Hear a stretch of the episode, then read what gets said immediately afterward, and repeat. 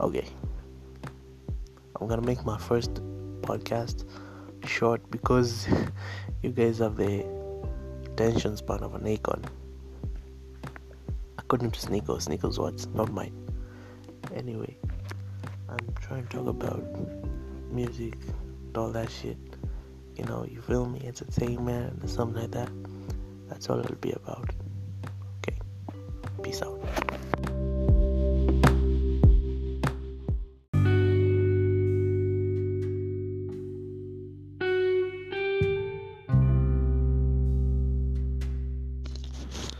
What's up, guys? I'm back, and uh, and uh, I'm gonna talk about crushes and and emotions and all that shit that people get when uh, when you get rejected or something like that. So I have this chick. Huh? We met a few years back.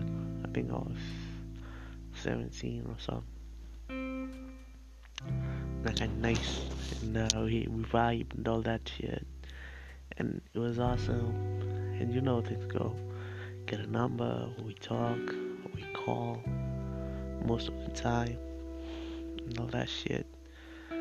But sometimes you just feel like I don't know like it's not you you're not there. How am I gonna say this? Um you feel like she's not into you. She don't like you. It's just it's one sided. Maybe it's just me and my insecurities or something. But it was true. She didn't. That's that's the fact. And now I can't talk to her because of fucking double standards and I can't man the fuck up and talk to her. I don't know why it's something that happens. Either way, fuck it. I'm gonna be me. I'm gonna do me. But I'm still lonely.